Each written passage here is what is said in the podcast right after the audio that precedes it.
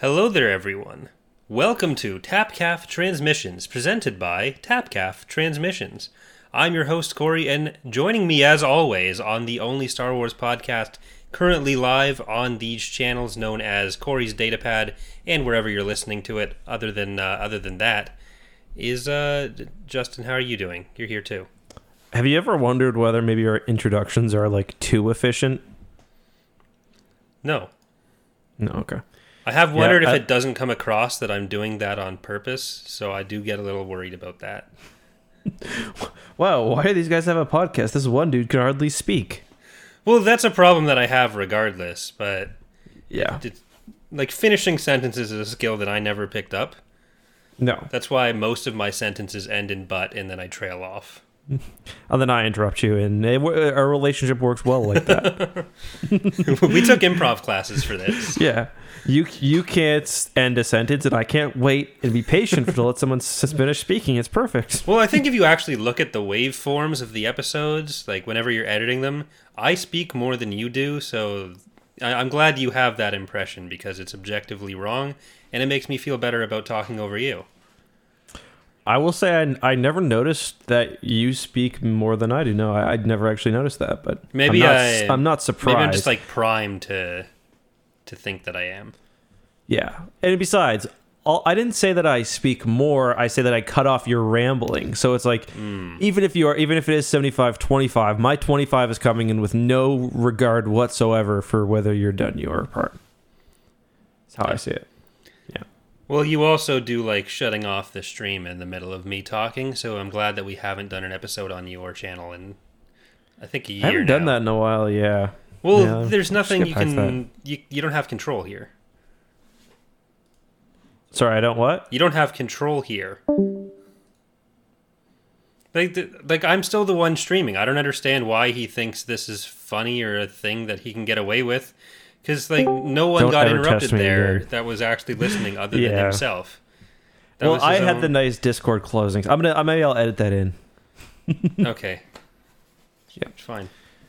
Yeah. But uh, how are how are you today, Corey? I'm good. well? We should uh we should maybe get into this by talking about some Star Wars because there's some big. First Star of all, Wars I want to wish you a happy week before your birthday. Mr. All right, Loses. fine. Happy birthday, Justin. Thank you. Because yours was like three days ago, uh, four days ago, inclusively. days ago, yeah. But it Yeah. counting is weird. Yep. Do, what did you do? Do you uh, do you do anything anything fun for your birthday? No, I so I thought Do I you want to put your camera back up? By the way, Oh yeah, sorry. I, I thought I had food poisoning, um, but it turns out it was actually like a, a two day flu, which I know wasn't food poisoning because the rest of my family ended up getting it Hmm. the day that on my birthday. So we didn't do a whole lot. Um, played some Elden Ring. Not much else. you've been uh, you've been really cranking out the Elden Ring there, eh? I've got seventy one hours into the game. Yeah. I've got eleven. What level? You're level ninety nine. No, I, I think I'm about 105 now. Oh, I didn't know you could go above one hundred. That's You can go to level 900. Like you can literally max out every single skill you have. It's just um the like the amount of runes you need increases dramatically, but you can technically completely max out a character. It's just like for PvP, people aim for about 120 because I think that's where because like matchmaking is based on player level. Um, Right. So uh, yeah, people aim for about 120. All right. Well, there's been some big Star Wars news coming out in in the last few days. Hmm. One piece of news that isn't quite as Star Wars related is that Disney is shit and uh, is still funding laws that suck, but or funding politicians who are voting for laws that suck and saying afterwards, "Oh no, we don't support that." But like, come on. But the other thing that happened is that Kenobi's trailer came out. Uh, Any so- thoughts? I I enjoyed it. I thought it was good, but then everything I've seen since then has been complaining about the Inquisitor head. It looks bad, but I mean, who cares? not great. Like, Well, I've seen a lot of people saying that, uh, oh, well, they should have just got an actor whose head looks more like that. Like, no one's head looks enough like a Pau'an that they would have been okay with it. maybe for like the five minutes after birth, like some kids get the cone heads. Yeah. Uh, that could have worked. It, you're right, but they did an amazing job with the Pau'ans in I gotta say also I didn't realize the Grand Inquisitor was a Powan, um, but I I, oh, so you're I a fake think Star Wars fan? well I yeah basically, um, but the I guess it was just make was it makeup and did they have prosthetics in Re- Revenge of the Sith? I think it was that Pau'an prosthetics. looked yeah, looked great, but I think it's Um, the same kind of situation where like, what's the payoff or the trade off between having to do it more as a series regular and having to actually do stuff in the prosthetics versus waddling up to Obi Wan, leaning in, whispering something, and then walking away like Right. you shit yourself. Because It's kind of funny though. Do you remember the um do you remember the Pau'ans from like Revenge of the Sith how they were like or were you, were you were you into Star Wars when the trailers and stuff were coming yeah, out? yeah, Remember the Pau'an that one Pau'an was like painted as if he was a villain. Like Yeah. if he was if, like he was going to be a villain in the movie cuz he's creepy and had that one scene where he's like kind of smiling. yeah, and it taught us all a lesson about prejudice. Yeah. Well, like Yep. uh, there has been a lot of like I think everyone would have preferred that they'd if they'd been able to get Jason Isaacs in to who did the voice in Rebels uh, to play him, and I think some people just because he did the voice and because his head is a little bit skinnier think that that would have been uh, visually closer, but really. I don't think those complaints in particular would have been different based on the actor. Like if you look at pictures of Rupert Friend, it's he doesn't have the widest head or the shortest head. It's just when you're expecting the really tall Pau'an head, any real human is going to look uh, kind of disappointing. Like I get, I get being disappointed. I just it doesn't bother me as much as it seems to bother. Yeah, it doesn't really bother me either. I will say, like, there are a few small, like, having the contacts would have been nice. Yeah. Um, but like the Inquisitors have always looked really goofy. Um, they look goofy in this. They're going to be goofy, so Yeah, I'm not really there for them. I'm there for Obi Wan anyway. and like Jason Isaacs did express interest in coming back and was like kind of uh, playing with the internet. I think last year, uh, kind of hinting that he might have been coming back, maybe not. Like all the thing about having uh, so many NDAs, I almost said NFTs, that uh, that he couldn't say anything or he'd have to like kill the interviewer. But like casting, there's usually other factors beyond just basic interest. So like I, I doubt they're they just went through the whole casting process and no one had the thought of oh maybe we should get him because he's actually a really good actor and already did the voice. There's probably a reason that he's not doing it, whether it's financial scheduling. So mm-hmm. I don't think it just never crossed their mind that hey maybe we should get the guy we got to do it before. No, to- totally agree. I part of my problem with Kenobi and them using the Inquisitors is like we kind of already know what happens to two of them. yeah. Uh, the I think the fifth brother is the one, and the Grand Inquisitor. Well, I have. So I don't want to spoil this for you, but we actually we know what happens to Obi Wan as well. Well, yeah, and you say that as a, but like honestly, so Yeah. it's it's going to be interesting to see how they tell a compelling story. Where, I mean, obviously they were dealing with that throughout the prequels as well to a degree, but yeah, I actually coming out of the trailer, I feel better about why the series exists than I did going in, because they they seem to be setting it up as. Uh, live action Jedi Fallen Order. Well, the, the the plot being more about Obi Wan kind of getting some level of hope back, Mm-hmm. and Yeah. it's like he's just lost everything, and now we'll see him like looking over Luke and see how he becomes the crazy old Mhm. wizard. Were you surprised they um, showed Luke like already in the trailer? A little bit, yeah, because Yeah, I, I thought that would be more of a reveal because they, they I didn't think they want to give away all the effects of their de aging technology, which I thought looked fantastic.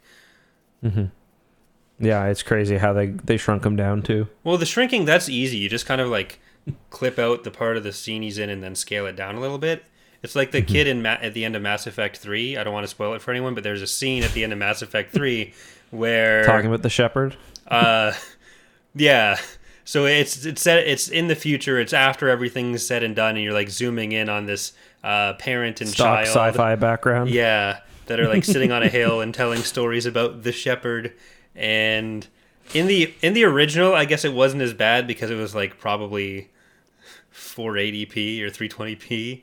But Uh, but in the remastered version, you can clearly tell it's just an adult model scaled down slightly. it looks so bad. Yeah, I mean that ending.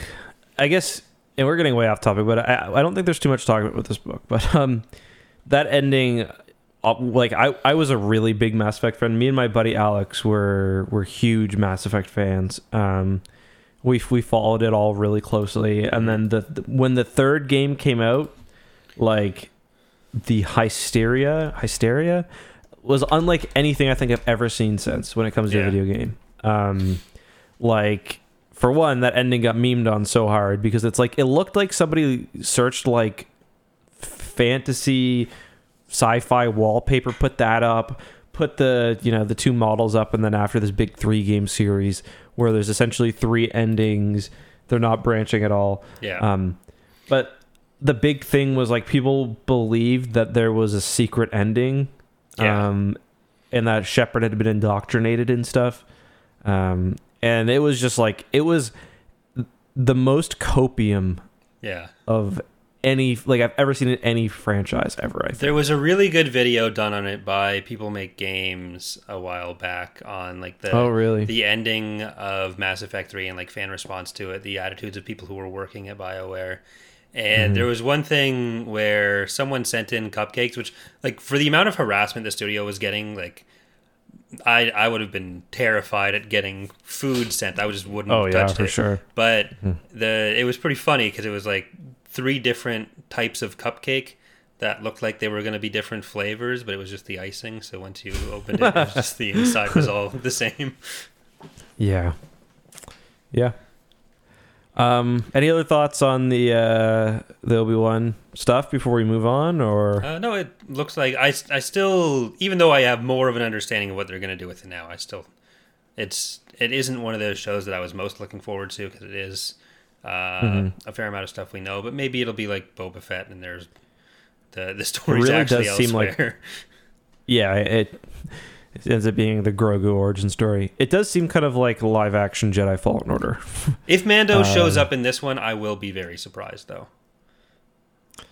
yes, that would not be great.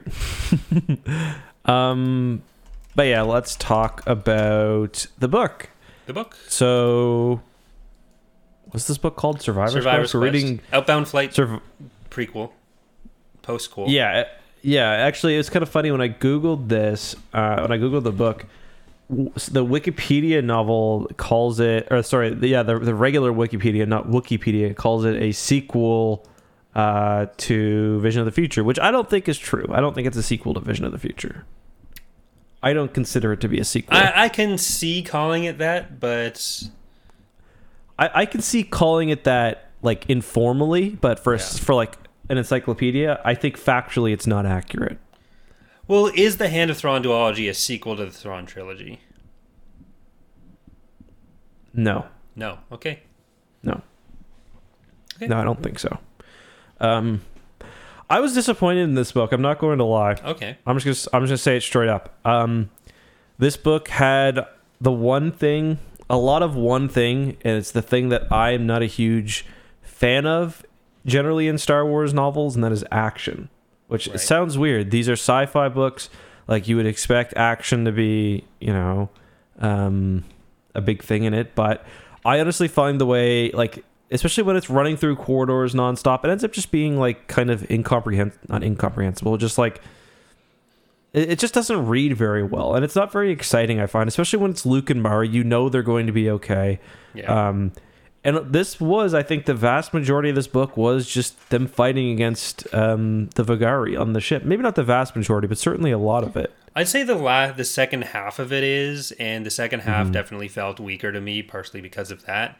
But I did enjoy like the setup in the first half, uh, Mm-hmm. where the uh, where it's about like, oh, why are we on this mission? What are we doing? Who are all these people with us? You're setting up like the Chiss versus the Empire of the Hand tensions, uh, Formbi as a character and Fel as a Mm-hmm. character, and getting more of the more of the parts of Luke and Mara's relationship that were kind of interesting in the Hand of Thrawn duology and their plot. The problem is, uh, even with that, is that there's just that. Like a lot of Star Wars books, you have the A plot and the B plot, maybe you have a C plot. Here, it is all Luke and Mara all, the A time. plot, yeah. Uh, you get some other characters at the start when it's like, uh, we're gonna send. them but off generally they're all in the yeah. same room usually like it's i guess my- my problem was eh, there's the outbound flight has room for so much mystery you know what i mean Yeah. and this book just didn't have it like i was expecting there to be more hints about what was actually going on with the outbound flight like the stuff that the actual novel deals with like what like the the idea of there being an expedition beyond the galaxy which is mysteriously stopped is a very very interesting idea but one this novel almost never plays with like yeah. most like the fact that the ship was destroyed by Thrawn isn't really brought up other than well Thrawn must have had a good reason to do it Yeah. um And keep in mind, for anyone who hasn't read this, this was written after, or this was written before Right. Outbound Flight itself. So there's another book that goes over all that stuff, but this Mm-hmm. is like introduced on its own. Like Exactly. it's the only exploration we have at the point. So sorry. And the Outbound Flight, it's been a long time since I've read it, but I really like that novel because, for one, all those mysteries are very compelling. And this book has a lot of really interesting stuff to play with, especially given the fact this wasn't released in the late 90s like the Thrawn duology. This was released in 2004. So you could have made sort of passing references to a more specific outside threat. You could have hinted at the Yuuzhan Vong. They do hint at them a little bit, saying that the Vagaari may be working for them. Um, but you could have done. They could. He could have done a lot more. I thought Yeah. to really play up the mystery because, like, Star Wars often uses the unknown region as like the great beyond, um, where Yeah. it's like the, the even like it's like another frontier where like beyond the edge of the galaxy. For me as a kid, that was always like what's what sort of evil is lurking out there, and this book doesn't play with those kind of ideas at all, in my opinion. Yeah. Like this might actually be one of the weakest endings to any of the books that we have read so far. Uh, because there's the only thing that really gets resolved is that the Geroons are the Vagaari. And well, maybe we should lay out the overall plot first, do a quick summary. Yeah, sure. Uh, so Luke and Mara get contacted by Formbi, who was, uh, or by Park rather, who was the Empire of the Hand leader they met in the Hand of Thrawn duology. They're called out to the unknown regions, and they go on an expedition with the Chiss into a Chiss uh, defensive uh, system kind of thing. It, it's a bunch of stars. It's a really dense star cluster, but this is where they the Chiss have found the remains of the Outbound Flight project, which, as Justin explained, is an old Republic project to leave the galaxy. It's six dreadnoughts organized around a core. Thrawn had to had destroyed it like 60 years earlier, and now Formbi allegedly wants the New Republic to be able to come back, claim it for the Jedi and the New Republic because it was a joint Jedi and Republic project, and hijinks ensue because the Vagaari are mm-hmm. there and they have to fight off the Vagaari. But the Vagaari are the only part of the plot that really does get resolved. Like mm-hmm. they're all killed off, and they manage to fly the, one of the dreadnoughts away, which I completely forgot. Yeah, me too. But nothing. It, it may. It's symbolically it makes a lot of sense because it symbolizes the plot entirely leaving behind all the characters and mysteries they've set up on Outbound Yeah. Flight. It was it was that that part was really weird too because for one it's not super clear what's happening. I was also wondering where the hell is Luke's lightsaber because he throws it away and then he's like, "Well, it is what it is." um, and then he's he's willing to give away the other lightsaber he's got to because he finds another lightsaber that ends up being pretty important or could have been important had he not find found his own. And he's like, "Do you want this back?" Like, what was his plan? He's gonna go and like chucking fists if he didn't find his lightsaber.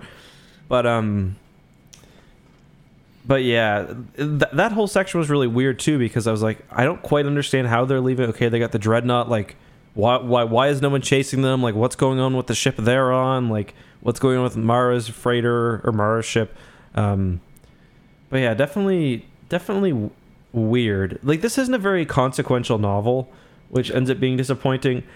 Um, I know it's compared. It's I, I read on I think in either an interview or one of the wiki pages that it's basically the the Luke and Leia version, or sorry, Luke and Mara version of Tatooine Ghost, which is a, a Han and Leia story about them going to Tatooine. Um, but even that novel, I think, kind of has more interesting tie-ins Yeah. to the prequels, and they're also the same because they take place in a time period that is largely set, or that was largely written before the prequels came out, like the Bantam era of novels, the New Republic era, but was written after the prequels or during the prequels. So there's lots of interesting ways to kind of Yeah. tie in stuff that you never could before, and this book kind of fails to do that. Yeah, like this could have been a great opportunity to have Luke explore like his relationship to what the Jedi of the prior days could have been because we know what they are now. Uh, and even though it would have to be done in a way that kind of jives with what we know from the new Jedi Order, because that's all been written already, uh, it, it- there was an opportunity there. There could have been some more growth in Luke and Mara's relationship, but we kind of get introduced to them still working as a perfect team, and we never really get any uh, any growth for either of them or any examination of either of them beyond Mara still kind of uh, struggling with her survivor's guilt from the Empire, uh, which comes up twice, but it's not something that she ever directly addresses with anyone, especially when there are characters like Fel there or uh, Yeah. like just having another conversation with Park and like the the elder Fel that never happens. But the biggest thing is you you could have at least had an exploration of like these people on outbound flight who survived for 60 years they end up not wanting to go back to the new republic uh, but they're seeing the Jedi as evil for some reason, yeah they're just sent which off Which no one really questions. they're just sent off to live in the empire of the hand with like they never comment on that other than the fact that evelyn's not going like this young jedi girl basically that's not going with luke and mara back to the galaxy uh, because she's kind of hoping that maybe like park is hoping that'll lure luke and mara out to set up a jedi academy in the unknown regions and work with them but mm-hmm. like there's also this whole thing throughout the throughout the book of like oh the the administrators that are left on outbound flight think the Jedi are evil. They keep them in a quarantine when they're young and then in prison for the rest of their lives. We never Yeah. hear about that again. Luke and Mara are like, "Oh Yeah. shit, that sucks." Anyways, bye everyone.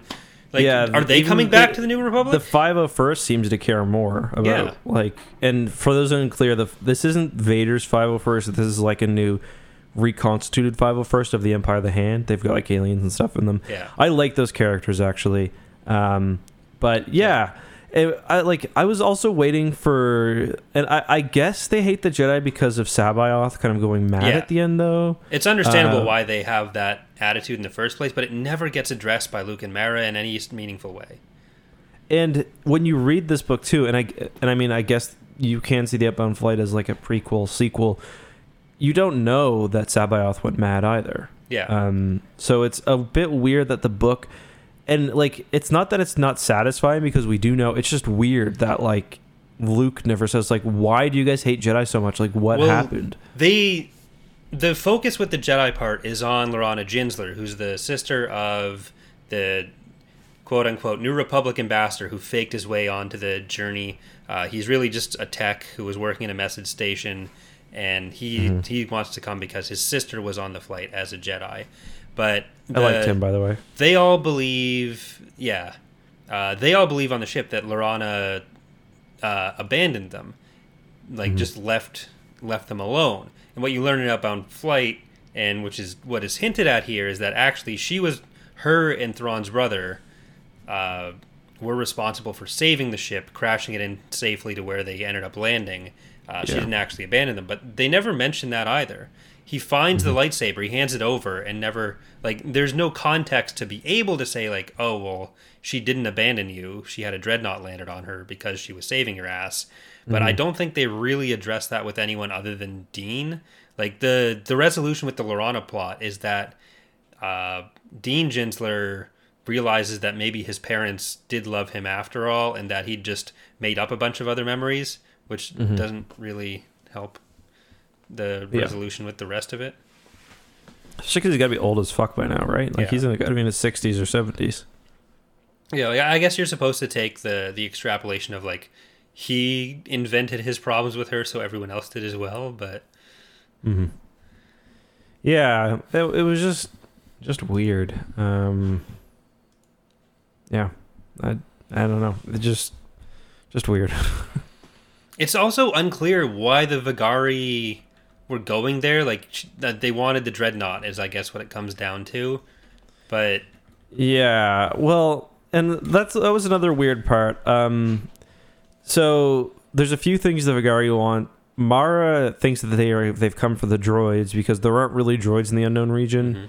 Um, I'm not necessarily convinced that the Vagaari, who are like a nomadic slaving race, would have had the means to, based on finding a droideka to produce a, a, yeah, any meaningful amount. Um, even like the one dreadnought, like it's gone to shit. It's got no weapons left. Um, yeah, I don't know. It's just it's it's just not super compelling, and neither also uh, also the um the Chisses.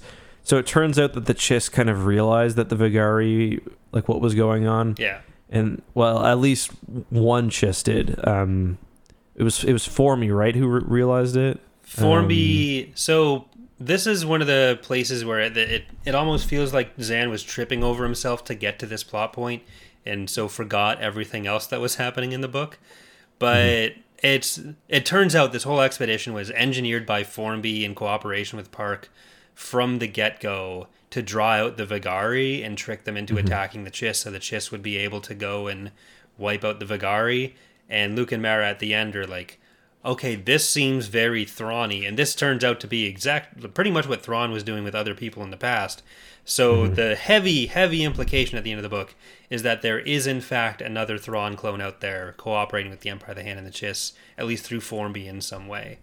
And it seems like Zahn wanted to get to that reveal in the last page so much that mm-hmm. he kind of didn't want to address anything else. And that's interesting, I guess. But my problem with it is the way Formbi describes it is that their main issue is he needs the provocation.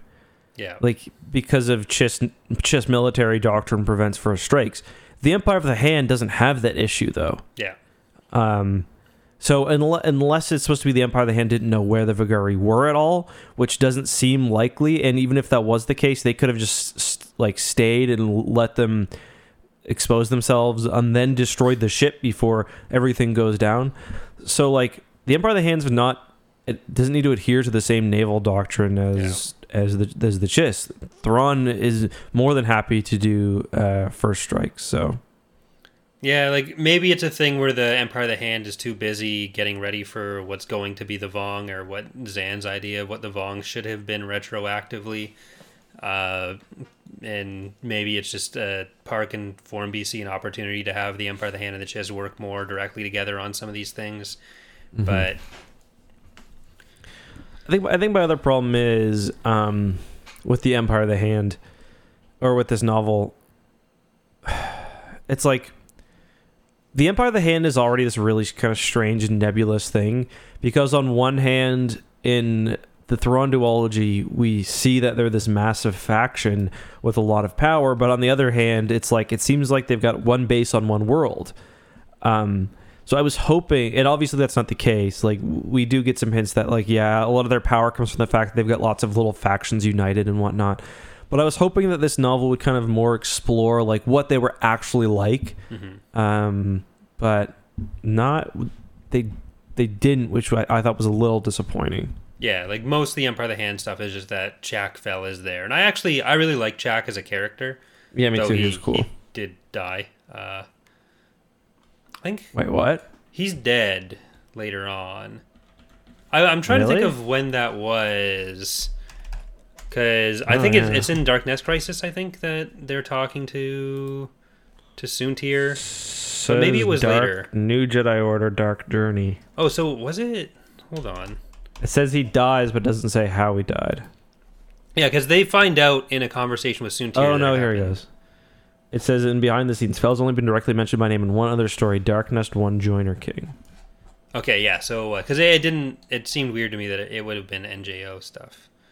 Because yeah, yeah. Mm-hmm. Because the indirect mention only, I think that's with like a listing of their kids. Yeah, But it is. Hmm. and then yeah, Interesting. Soontir, when uh, when Luke and Mara ask how Chak is, she's like, "Yeah, dude's dead." yeah, not not great. I'm, I'm just gonna say. uh, yeah, not great. Like, what trying to happens to, the Jedi? What happened? Like, are they just Yeah. still locked in there? Did they even get taken off the planet because that was the separated dreadnought? Yeah. Um I wish that's one thing like I wish story like I find it really satisfying when Luke does his Pokemon thing and picks up a new Jedi to add to his party, Yeah, like with Kyp Durron. And this would have been a nice opportunity to, to do that. One more, even if it was like a uh, like there's lots of Jedi mentioned during the new Jedi Order by name without a whole lot of detail. This could have been an interesting opportunity to maybe add one of those in. yeah. Um, but on the other hand, you don't. I guess you don't. Not everything needs to be interconnected. Yeah, but like they they spend the most of the book with like Rosemary saying like, "Oh, please take Evelyn with you when you leave." It's like, "Yes, we will." Actually, no, Mhm. we're she's coming with us. It's fine. Yeah. This, we're still going with this colony that still hates Jedi. You you also are not taking the ones that we've imprisoned for however long. We're not going to address them. You're not going to see them. It's like I was like I I kind of forgot about that element of it, and now I know why I forgot about it. But I was going through the whole thing like, oh, I, I can't wait for this part where Luke and Mara get to one of these uh, one of these Force users and see what's going on there. Like I'm curious what's happening with that or how that gets resolved, and it it doesn't. Fuck them kids. Luke Skywalker, twenty two ABY. Yeah, pretty much. Yeah. Yeah. it, it's also weird that they'd have a problem with the Republic and then agree to go to the Empire of the Hand, which is like at least partially an outgrowth of the. Blueskins, who they hate, and the Empire, who Mm. were the part of the Republic that they hated. Did you watch uh, Sean's video on Harry Potter? I did. It, a lot of Mara's thinking kind of reminded me of his, I think, rightful criticisms of J.K. Rowling. Yeah. where it's like it's not fascist empires that are bad it's fascist Palpatine. empires led by bad people Yeah. like um and that was like one thing that mara's kind of bring up a lot and we don't really end up getting that resolved like we don't and that's something that's kind of maybe one issue of the like post njo or even really post kind of original empire conflicts generally that we do get the good empire Yeah. and Like, I don't think it's something that doesn't get resolved. I think the resolution is that. Like, I think that might just be Zahn's position himself of like, Palpatine's the problem, not necessarily the Empire. The Empire could bring order. Uh, which eh, that part has never made sense to me from either perspective because like the we had all this order until those rebels came along like how's the empire going to stop all this squabbling if you're not counting the squabbling of the rebellion as being a thing they couldn't stop but Yeah. So I don't know. That's I, I I'm kind of curious to see. I'm I'm glad that new canon hasn't done that. Like we we get a little bit about like they I think they I forget what they call them. It's like centrists and where it's like a strong centralized power and then there's I forget what the other faction's called. This is from Bloodline. And it turns out that like a lot of the centrists ends up be, centrists end up being fascists and like Yeah. they don't even really want a good empire.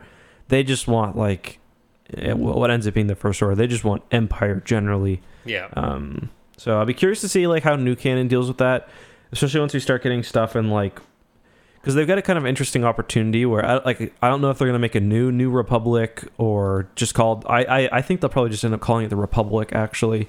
yeah Um, but we'll have kind of a fresh political state, so I kind of wonder how they're gonna manage this conversation. And we're gonna have kind of a probably a similar discussion, at least partially, on what exactly is the political message that Zahn is trying to make in Outbound Flight, because he is mm-hmm. he's said explicitly it's about the Iraq War, and so there's the people who don't want to attack no matter what that are being put in the in the bad light of like the Chiss Ascendancy and how they operate, and then Thrawn doing what's necessary with the invasion and attack on the Vagaari and on the uh, on outbound flight. So it's like, I'm not sure your take here was great, but and like this is not me projecting something onto it. This is something that he said in an interview that like you can talk about the Iraq, you can talk about uh, war with Star Wars and Thrawn without ever having to say the words Iraq War and all the emotions that come with that. So, like that that is a him thing. Yeah. Yeah. Don't know. I, like, there's not a pretty answer to, to some of these issues. Put simply. Um, yeah. Yeah. I don't know. Yeah. How about them Geroons though? I I couldn't remember what the Vagaari looked like. I assume that was like that they were them, but I couldn't remember if they had two Yeah. mouths or not. Yeah, and this would have been like the for anyone reading the book the first time. This would have been like the Yeah. first time it was introduced, so it's easy for the reader to not see it. I don't know why the Vagaari thought they could get away with it because like the Chiss did know the whole time this is what a Vagaari was, and especially when it gets set up as them being like this ancestral, uh, like historical enemy of the Chiss, not just from the fight with. Uh, with Thrawn and the outbound flight, but like a threat that they have dealt with in a few times or had just around them a species that has been in their region pretty much forever. And Formbi's like oh yeah we, we knew. This is fun. Yeah. Oh, okay. Yeah. I, I- kind of like the idea of like I, I think for a species like the Vagaari or even like the Grisk, which are kind of the canon version of the Vagaari. I don't know if the Vagaari are also canon, They but the are. Grisk are, are a similar idea.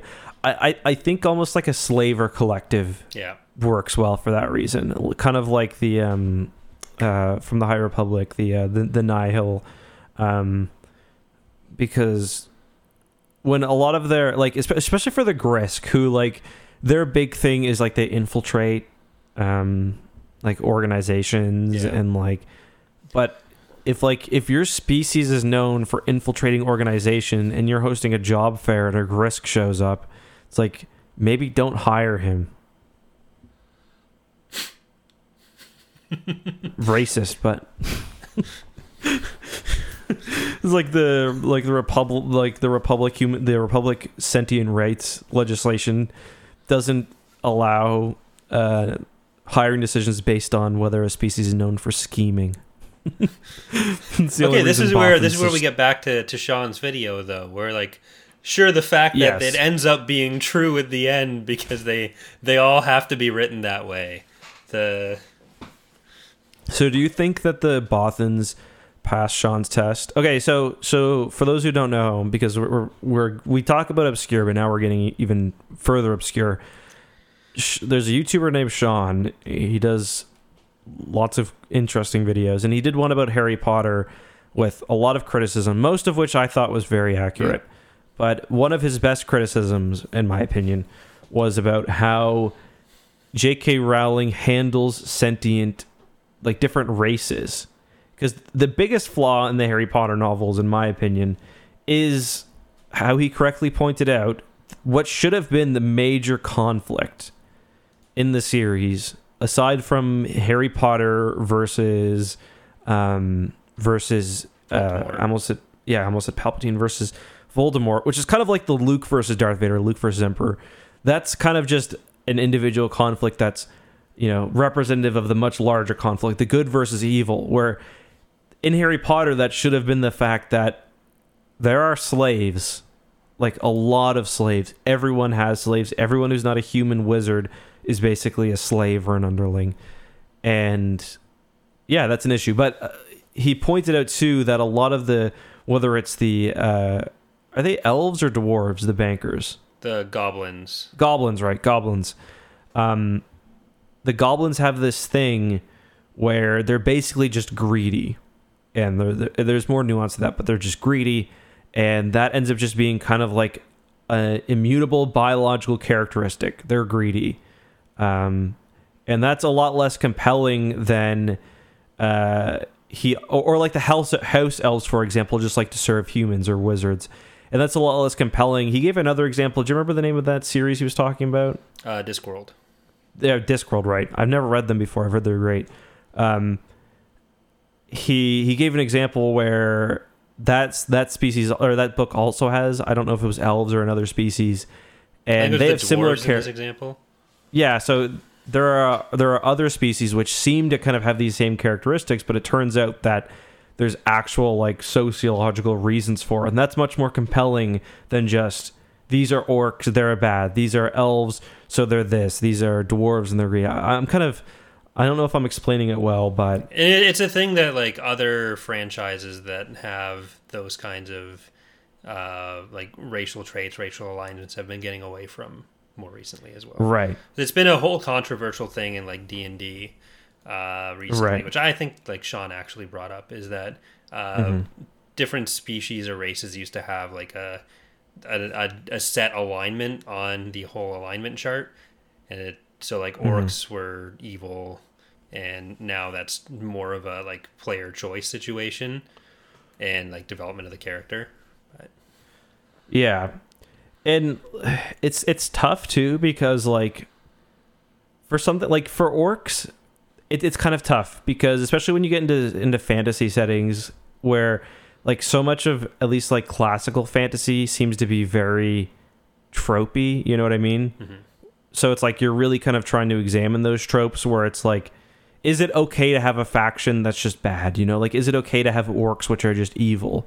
Um, and so so when it comes to Star Wars, you know, Bothans are a good example, and I I think Bothans probably pass. Uh, but the problem is too we, we don't we learned that Bothans are like this because this is kind of how their society is formed.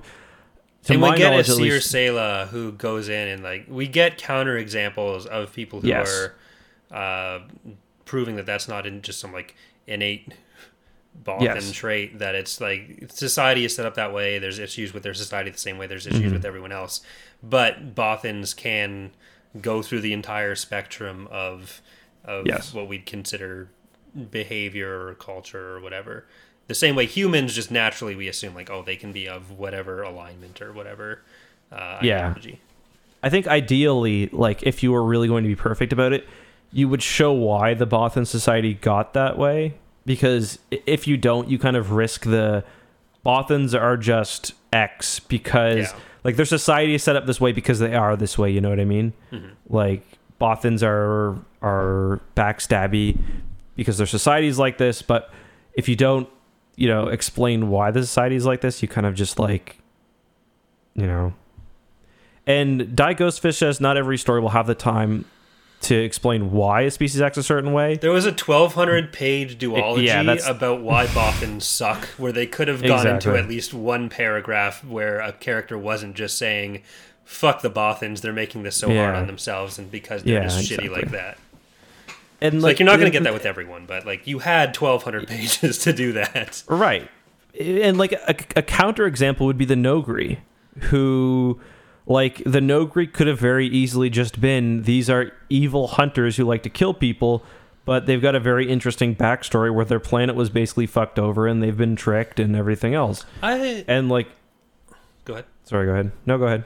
I don't know that the Noghri necessarily like they work on the whole good versus evil thing, but they also kind of fit into the uh almost the house elf mold of like, oh, they just want to serve someone and they're happy being these kind of Yeah, that's and I mean- anyone who like it like any Nogri who doesn't fit into that, uh, who wouldn't be like falling over themselves to serve Vader and then Leia, isn't Mm-hmm. because like they'd be just because they're weird. Like that's just not how. That I think I think that's probably fair. I guess I was referring more to their. I, I wasn't really thinking of that those characters. I was thinking more of like their motivations for being evil, e- for being evil rather than. But yeah, and it's like in Star Wars, like listen, this is this is Star Wars. Like, the, if somebody wanted to make Bothans more interesting, they could have. All you have to Um, do in the context of Hand of Thrawn duology, you have to change absolutely nothing other than having the operative within Talon Karrde's organization that works with Wedge on Bothawui be a Bothan instead. Yeah. Yeah, exactly.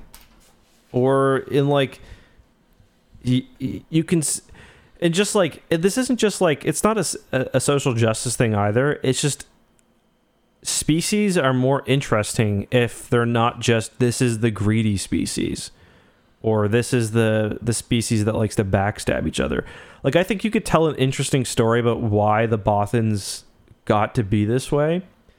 Um without like and saying that Bothans are competitive isn't a reason, you know what I mean? Because like or like Bothan society has been Bothan society is cutthroat, but like why? You know what I mean? Yeah, like in a in a book that's ultimately about how do you make reparations and what is what does it mean for a group to take responsibility for what some of them might have been involved in in the past or like what is a reasonable step for the Bothans to have taken after Bothan involvement in, like whether like the government just helping to make things right or mm-hmm. uh, whether individuals are taking any action there's not really a point in the hand of Thrawn duology where they're not just uh, stymieing the process of finding out what happened for their own yeah. benefit. Like, there's not really a scene in Hand of Thrawn duology where people are talking about Bothans, regardless of what side they're on, of like, oh, the Bothans need to be punished as a whole versus we need to find out who's actually responsible. Where people aren't talking about the Bothans as just being a net nuisance that is ruining this both for themselves and for everyone else. Yeah, and it is it is partially like the Star Wars thing where like the defining traits of one character end up kind of being the defining traits of the species. Yeah. Like the crime lord Hutts. Um I mean, it, it's not quite true with Bothans because Borsk Fey'lya was kind of developed like along like when Borsk Fey'lya is introduced in Heir of the Empire, he's not held out as being weird for a Bothan, you know what I mean? Yeah. But well, he's like he's shown as being this kind of like the this kind of new breed of uh, republic politician now that they're mm. not in the middle of the war that sees as much benefit to themselves from opposing someone like Ackbar rather than working together against their common enemy uh, and like making themselves easy prey for Thrawn's machinations. But then the entire Bothan species ends up being based on like Laren Crafei and Borsk Fey'lya, mm-hmm. and what is supposed to be this one character who's doing this thing gets almost like uh, species flanderized as this is their trait. Yeah. yeah, exactly. That's a great way to put it. Which and ironically, Fey'lya kind of goes away from it at the end, where he blows himself up to save everyone. But yeah, and the Thrawn duology is probably like the ultimate example of that in a way. Yeah, where it's like it where it is examining the Bothans as a whole, and they are as Fey'lya was, but worse, really. Yeah. Um, because like the Bothan, like th- their guilt in this is like, for one, not only did they do this thing, they've known about it, they've lied about it, and they've lied about a million other things along the way and they don't have a lot of remorse for it. Yeah, and we do get Asyr Sei'lar who kind of goes against this entrenched Bothan leadership situation, mm-hmm. but she just kind of gets disappeared off page. Like, oh, she's doing stuff about that, and then that's all you kind of get with it. Yeah, I think my favorite part of that video was when uh, there's a funny line about how Harry Potter wished he had his uh, how he had the Ministry of uh, uh, magic secret police to follow Draco Malfoy around the castle, and then he remembers that he's got a slave got, yeah, instead. Two slaves. yeah, not great. When's Hermione gonna shut up about the slavery? that was my big problem because I I reread as we we discussed. I reread Harry Potter um last year, and I really liked the first four books because I as like whimsical childlike fantasy but i it really really fell apart with like the five to seven yeah.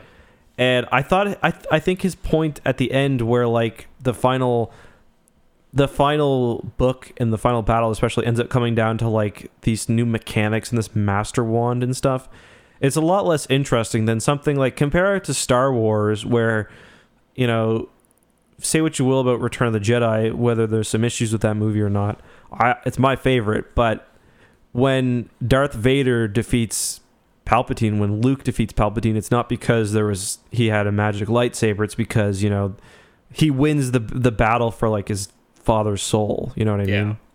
It's like it's like the the triumph of good versus evil.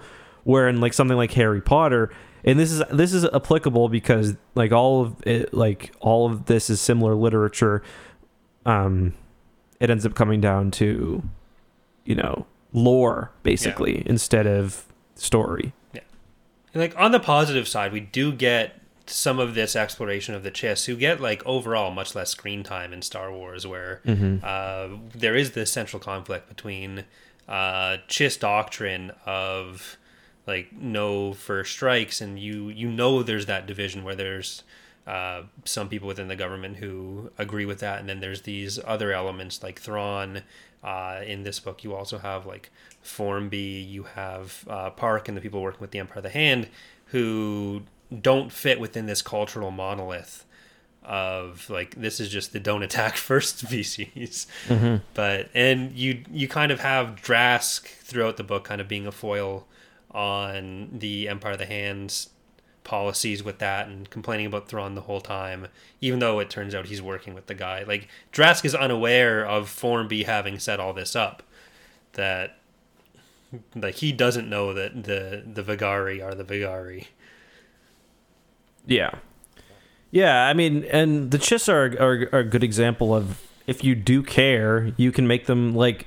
Obviously, if you do the, I mean, the the Chiss are very fleshed out in canon, but I mean that's partially because we've had what three full novels where all Yeah. they do is travel between battlefields, Yeah. and talk. But I mean, you can make for more complex species, and you can understand why the Chiss are the way they are because they live like you know they live in this area of space but even even with that being said and knowing their history like not all chiss adhere to Yeah. their kind of dominant cultural whatever Yeah. um yeah It's something that Aaron Alston and Michael Stackpole do so much better than Zahn in pretty much every example though.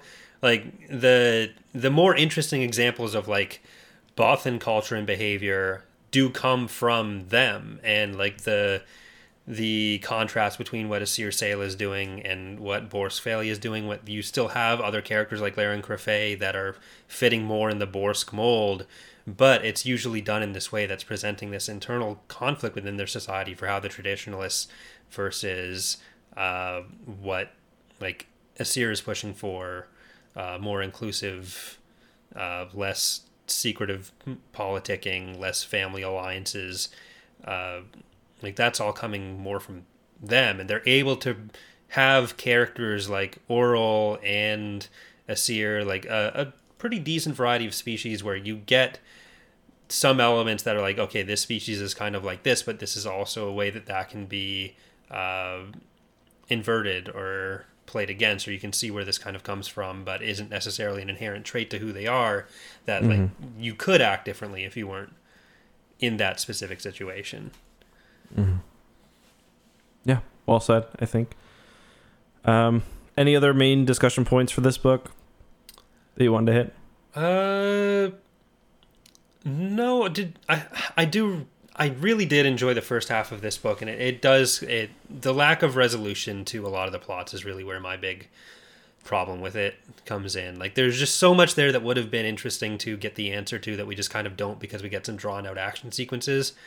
And so I, I definitely agree with you there. Uh, and I, I probably wouldn't even have thought about putting that together if you hadn't said that off the start. Because I I've been thinking of like what what is what is leaving me unsatisfied about this book coming out of it? But I think you mentioning that kind of put me on the right track. I think part of the disappointment too is that this, for one, I, I'm glad this book exists. I, like, if it were this, like, I like that there are smaller scale stories like this. Um, I've got no problem with that at all. I like that there's a Luke and Mara story that's overall not super consequential. Um, And it, there's there's a little hint.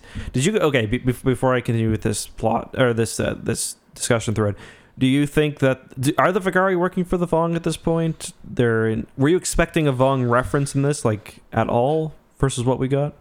I wasn't expecting a more direct reference I I don't know if it was meant to be that the Vagaari were working for the Vong Yeah, maybe not.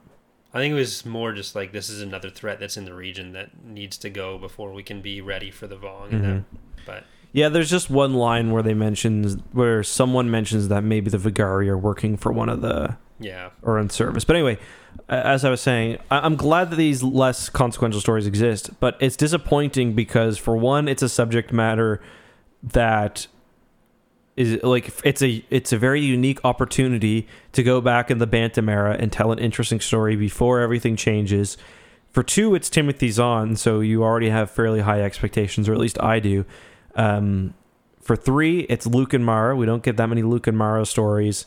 Um, and I, I- guess that's mostly it. Yeah.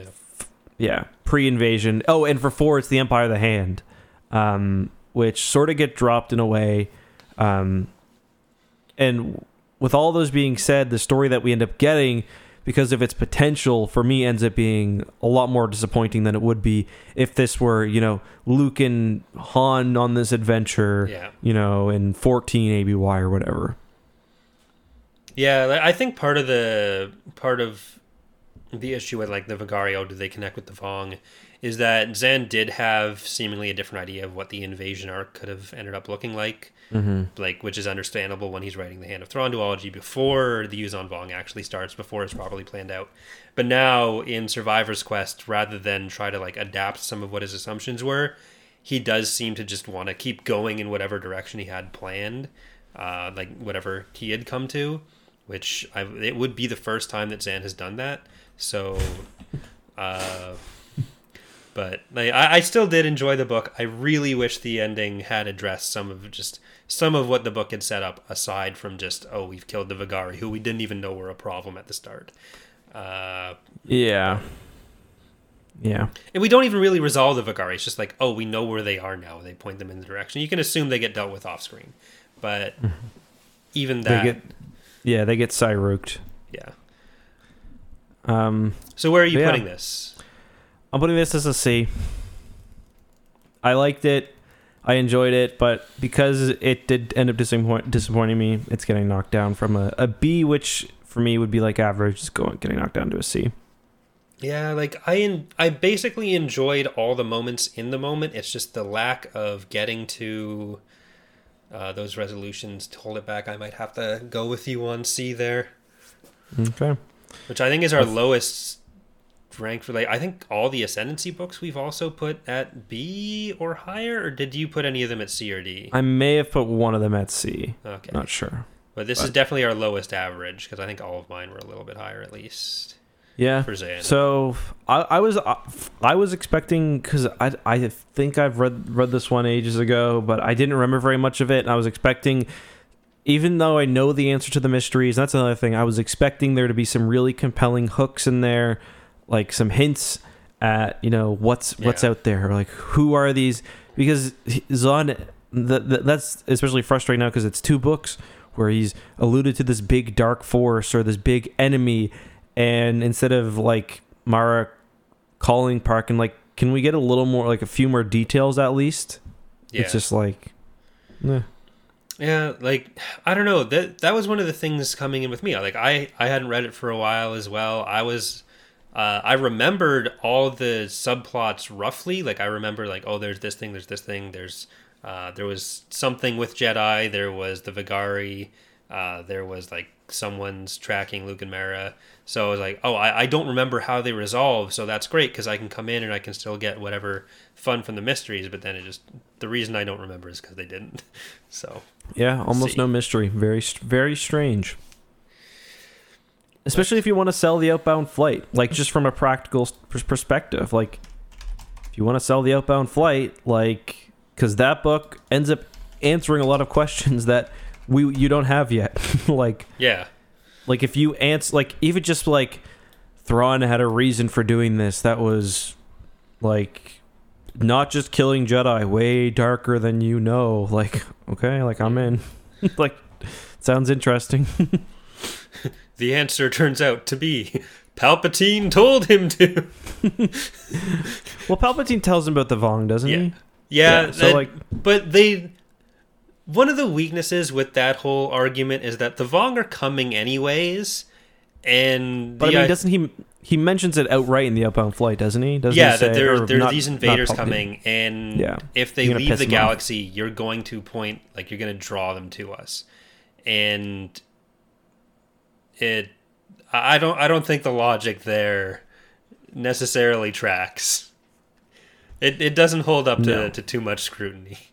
So it ultimately turns into uh, the justification for Thrawn doing what he did is listening to the guy whose judgment the rest of the galaxy is kind of kind of soured on. But- yeah. we got a few questions for this week. Next week we are going to be doing uh, we're going to be doing a pure Q and A episode, looking back at the first ninety nine episodes of Tapcaf, the first uh, fifty or so books, the Bantam era, and kind of talking about the going from Bantam to Del Rey.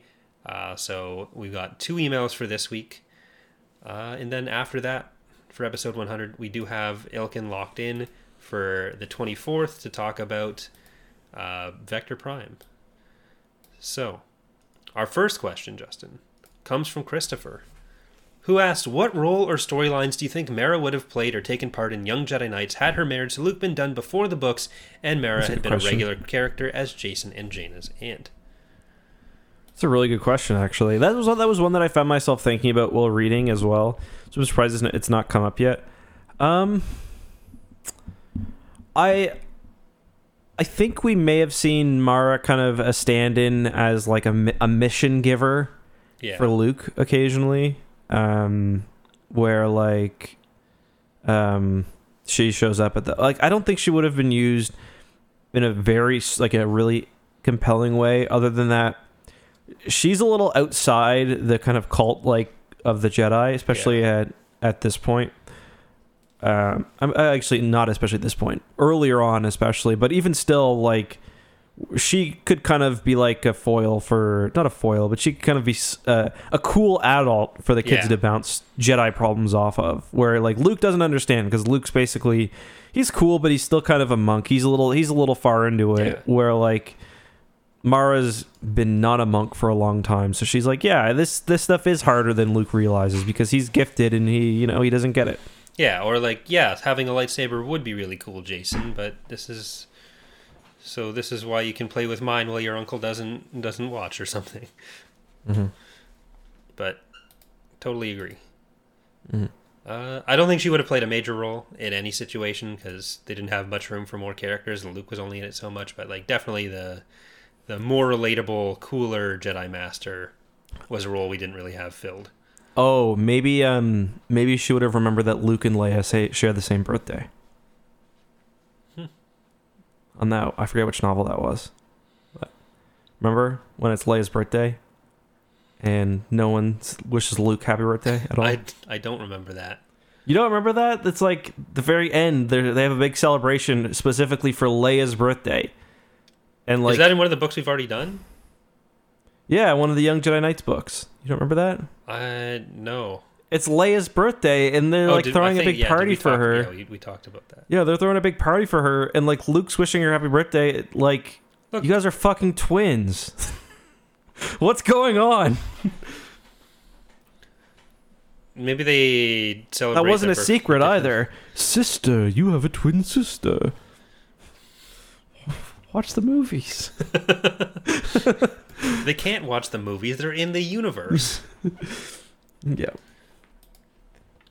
All right. So our second question for the week comes from Joel, who asks, "How does Survivor's Quest feel being a post-Endor story taking place before the New Jedi Order, but written after more or less the prequels had been in full swing? Would you have liked to see more early post-Endor material that was from an out-of-universe perspective post-prequels, so that in the post-Endor era it lined up more with what the prequels were talking about from an in-universe lore perspective?"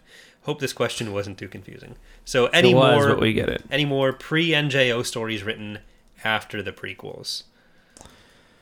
Yeah, that would have been nice because the way it ends up being handled is kind of clunky, in my opinion. Where Luke basically gets info dumped in it's is it it's Swarm. War, right? He- He gets info dumped because he accesses R two D 2s fucking memory cores. Actually, I think figures- it's is it? Yeah, it's in yeah, yeah.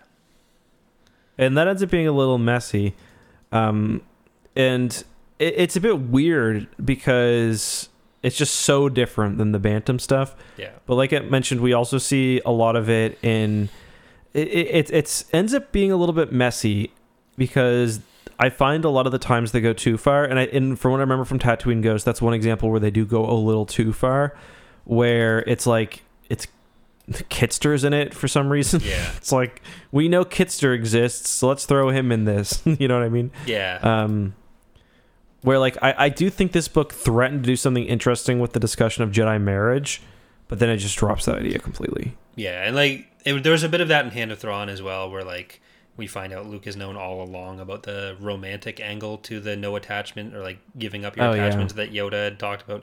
Like in the movies, we get uh, don't put your attachments above what you're trying to accomplish here. Like, yes, you may lose your friends, but they're fighting for something. You're fighting for something. Uh, but in the prequels, that goes a lot farther, and then we find out that uh, Yoda had in fact told Luke no boning, despite all these books written on a premise of Luke wants to bone.